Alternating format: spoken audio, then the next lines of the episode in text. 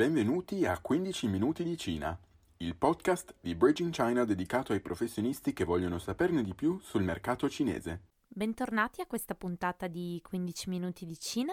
Io sono Federica e oggi siamo di nuovo qui insieme a Riccardo Benussi che è stato nostro ospite durante l'ultima puntata.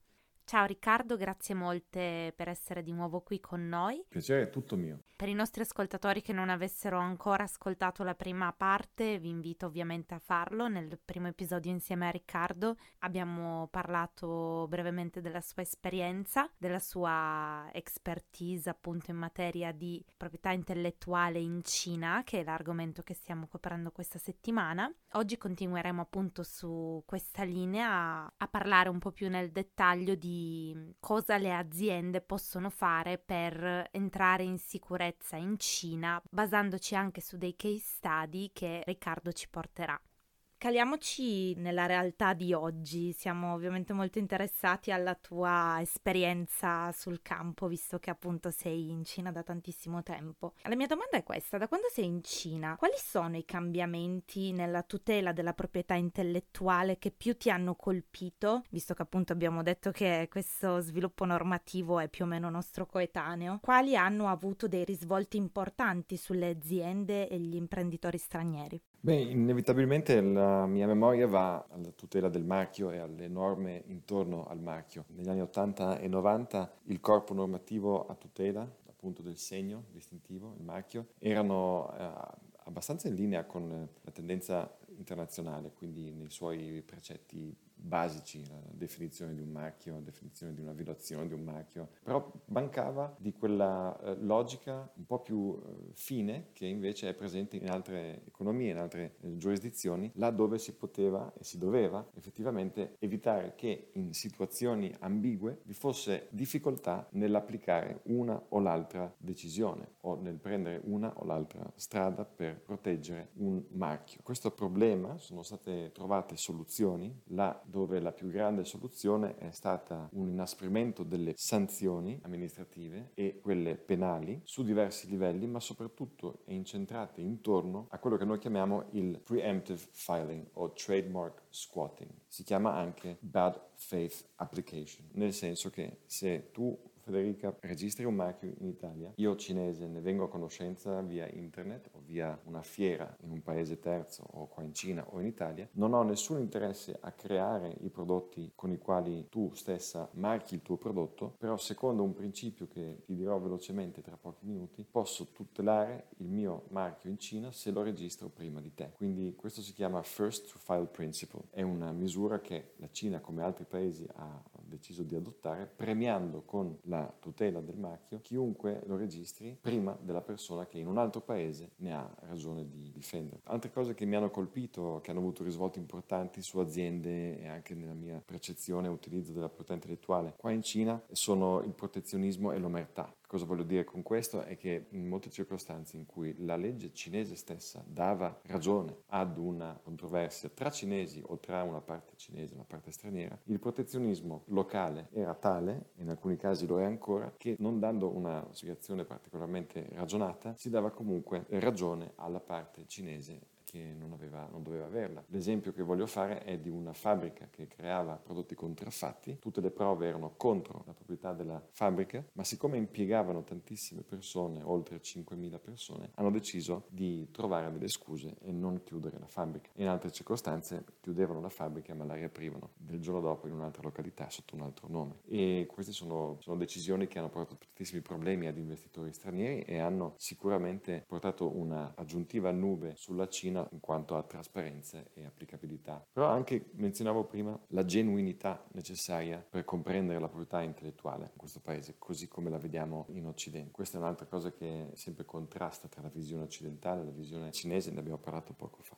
Sensazionali piraterie e contraffazioni sono anche elementi che mi hanno colpito negli anni, laddove in modo estremamente facile molte aziende e molti privati cinesi hanno utilizzato e depositato marchi che ovviamente erano estremamente conosciuti e conoscibili, trovandone ovviamente un ritorno a conto e in altre situazioni molte contraffazioni che erano stravolgenti per una persona che era in Cina da poco tempo e, e mi riferisco a negozi in cui eh, migliaia, decine decine, centinaia di migliaia di, di prodotti marchiati con marchi identici o simili sviavano il consumatore. Consumatore cinese che in tante città cinesi e in tempi non sospetti recenti acquista nella convinzione che quello sia un prodotto di un'altra qualità. Quindi eh, se parliamo di una cintura, delle occhiali da sole, delle ciabatte va bene, ma se iniziamo a parlare di freni a disco, di bulloni per aeroplani, batterie per le macchine, cosmetica e cibo che è sulle nostre tavole ogni giorno, allora diventa molto più serio. Ci sono tanti miglioramenti in questa direzione e il corpo amministrativo locale e altre corti come dirò dopo, stanno veramente facendo una grande differenza. C'è una scarsa preparazione degli esaminatori e dei giudici in casi di contenzioso per l'approvazione di brevetti o l'approvazione di marchi e questo ha determinato enormi problemi per le aziende straniere. E le corti però sono via via sempre più specializzate. Con questo voglio dire che per esempio per un contenzioso giudiziario in tema di proprietà intellettuale la prima corte è immediatamente la Intermediary Court per cui c'è la grande preparazione dei giudici lì e dopodiché quando si arriva e se si arriva alla Corte Suprema vi sono i fior fior dei giudici eh, nazionali che hanno tra l'altro eh, in aprile deciso dopo otto anni di controversia a favore di Michael Jordan per, eh, ti ricorderai da tanti anni va avanti questa questione del marchio registrato prima che lo registrasse Michael Jordan che si chiamava Ciao Dan, con la silhouette di uh, Michael Jordan che spicca al volo con la palla da pallacanestro. E Ciao Dan è la traslitterazione di Jordan in uh, cinese. Quindi dicevi che si è conclusa finalmente questa controversia a favore di Michael Jordan? Si è conclusa a favore di Michael Jordan, la controversia è ormai chiusa, è arrivata alla Corte Suprema e incredibilmente è, per le stesse ragioni che vantava Michael Jordan non è stata mai accettata in nessun'altra corte prima di arrivare alla Corte Suprema e altri casi noti in un settore simile del calzaturiero, della New Balance per esempio, che anche dopo diversi anni, non così tanti, però è riuscita a trovare un verdetto positivo per se stessa. Ma anche in anni non sospetti del 2005 mi sembra o poco poco prima c'era il grande caso italiano, tra l'altro, della eh, Ferrero che ha dovuto ricorrere ad un altro strumento che non è quello della legge marchi per difendere la propria trade dress per la veste appunto del famosissimo Ferrero Rocher che è stata un'epopea più che una vera e propria eh, solamente lotta in corte per trovare rimedio ai danni che sono stati causati. Con questo posso dire che la proprietà intellettuale è tutelata sì in Cina, gli strumenti sono a disposizione, non si tratta di attendere come prima 4 anni per la registrazione di un marchio, ormai si parla di 9 fino a 18 mesi per la effettiva registrazione e sì, le cose che possono andare storte ci sono, per esempio non parliamo di marchi grandi come eh, Ferrari, Lacoste o New Balance e Jordan, però marchi che hanno tutto l'interesse ad esistere e a dover essere tutelati di aziende che sono nostri clienti, quindi piccole e medie imprese. Il caso a cui faccio riferimento in questo momento è quello di un prodotto del food and beverage che è stato registrato in tre classi, molto semplicemente, così come lo è stato registrato in Italia, e ha trovato l'opposizione di un marchio cinese che assomiglia nel suono, ma non nella veste grafica, al marchio che il nostro cliente andava a depositare. Si sono messi in contatto le due parti e pur il cinese non volendo fare nessun tipo di attività nel settore in cui lui aveva registrato il suo marchio, che è abbigliamento, confronto alle acque, minerali e a succhi, non ha mollato l'osso, quindi il cliente italiano si è scoraggiato fino a lasciare il mercato ovviamente eh, è ritornato poi a investire in Cina con un marchio rivisitato completamente e che era impossibile da copiare perché era fresco di creazione, diciamo. Però le cose che possono andare storte ci sono, gli strumenti per cercare di migliorarle e di aggiustarle anche, però ovviamente non c'è mai la certezza in un sistema come quello cinese e soprattutto nel diritto industriale e per quanto concerne i marchi.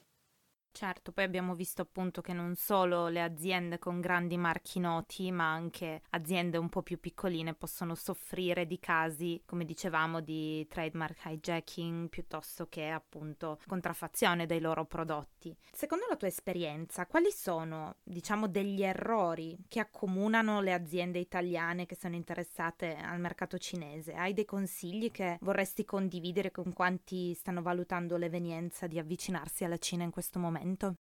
Assolutamente, i consigli sono tanti, allora vorrei rimanere però sulla superficie eh, delle cose importanti perché sono quelle che poi devono rimanere nella mente. Uno è la territorialità, quindi dimenticarsi di avere diritti in Cina se si hanno depositi di marchi o brevetti validi in altri paesi. Quando si arriva in Cina bisogna ricominciare da zero, dove c'è un first to file principle che ti dicevo prima, per cui il primo che arriva e deposita il marchio quello che poi gioverà, eventualmente se verrà registrato, della tutela e quindi la esclusività su quella privativa industriale, che è un altro modo per dire diritto industriale o diritto di proprietà intellettuale. Altra cosa sono i caratteri cinesi, perché questo è un paese che non ha come lingua ufficiale l'inglese, ovviamente, ha caratteri, ideogrammi, ai quali sono riferiti suoni e significati particolari. Non è una novità sapere che un prodotto famoso viene traslitterato in cinese e la traslitterazione ovviamente non rispecchierà sempre il significato del marchio straniero, ma potrà significare qualcos'altro se una certa pronuncia è scelta per descrivere quei idogrammi o nella scelta di quegli idogrammi. Quindi, depositando un marchio, un marchio parola in Cina, deve sempre essere accompagnato da un altro deposito di un marchio in cinese, in caratteri cinesi. Lo si può fare in varie forme. La prima è quella di prendere dei caratteri o un carattere cinesi che rispecchiano la natura del marchio originario. La seconda è di trovare un marchio cinese, dei caratteri cinesi che rispecchiano il suono e la terza è quella di trovare un misto, quindi dei caratteri cinesi che rispecchiano sia il suono che il significato del marchio originario. E in quel modo avrai un marchio che rispecchia tutto quello che tu hai investito nel trovare una corporate identity o un brand o un marchio tuo italiano o inglese, ma anche un suono che sia riconducibile al tuo marchio originario.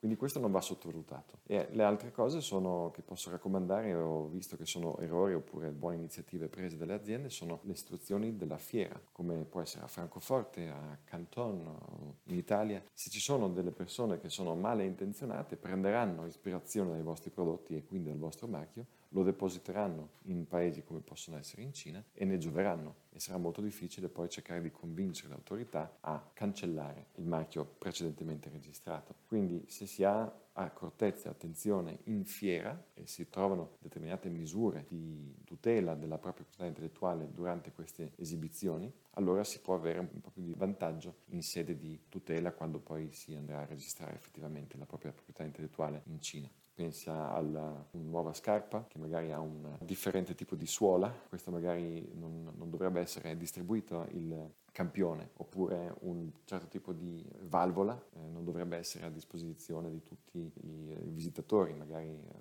bisognerebbe solamente avere una parte del campione ed essere un po' preparati avere sempre i certificati di marchio e di deposito di questi diritti di proprietà intellettuale con sé perché ad ogni fiera che dura più di due giorni, c'è sempre un ufficio di proprietà intellettuale, uno stand, cui ci si può rifare e cercare di avere almeno un supporto locale per raccogliere l'evidenza che poi può essere usata in contenzioso. Grazie molte Riccardo, sono dei consigli preziosissimi che vi invito a, a, segnarvi se avete un interesse verso il mercato cinese. Direi che la nostra puntata di oggi finisce qui. Speriamo di riavervi con noi martedì prossimo per un'altra puntata di 15 minuti di Cina.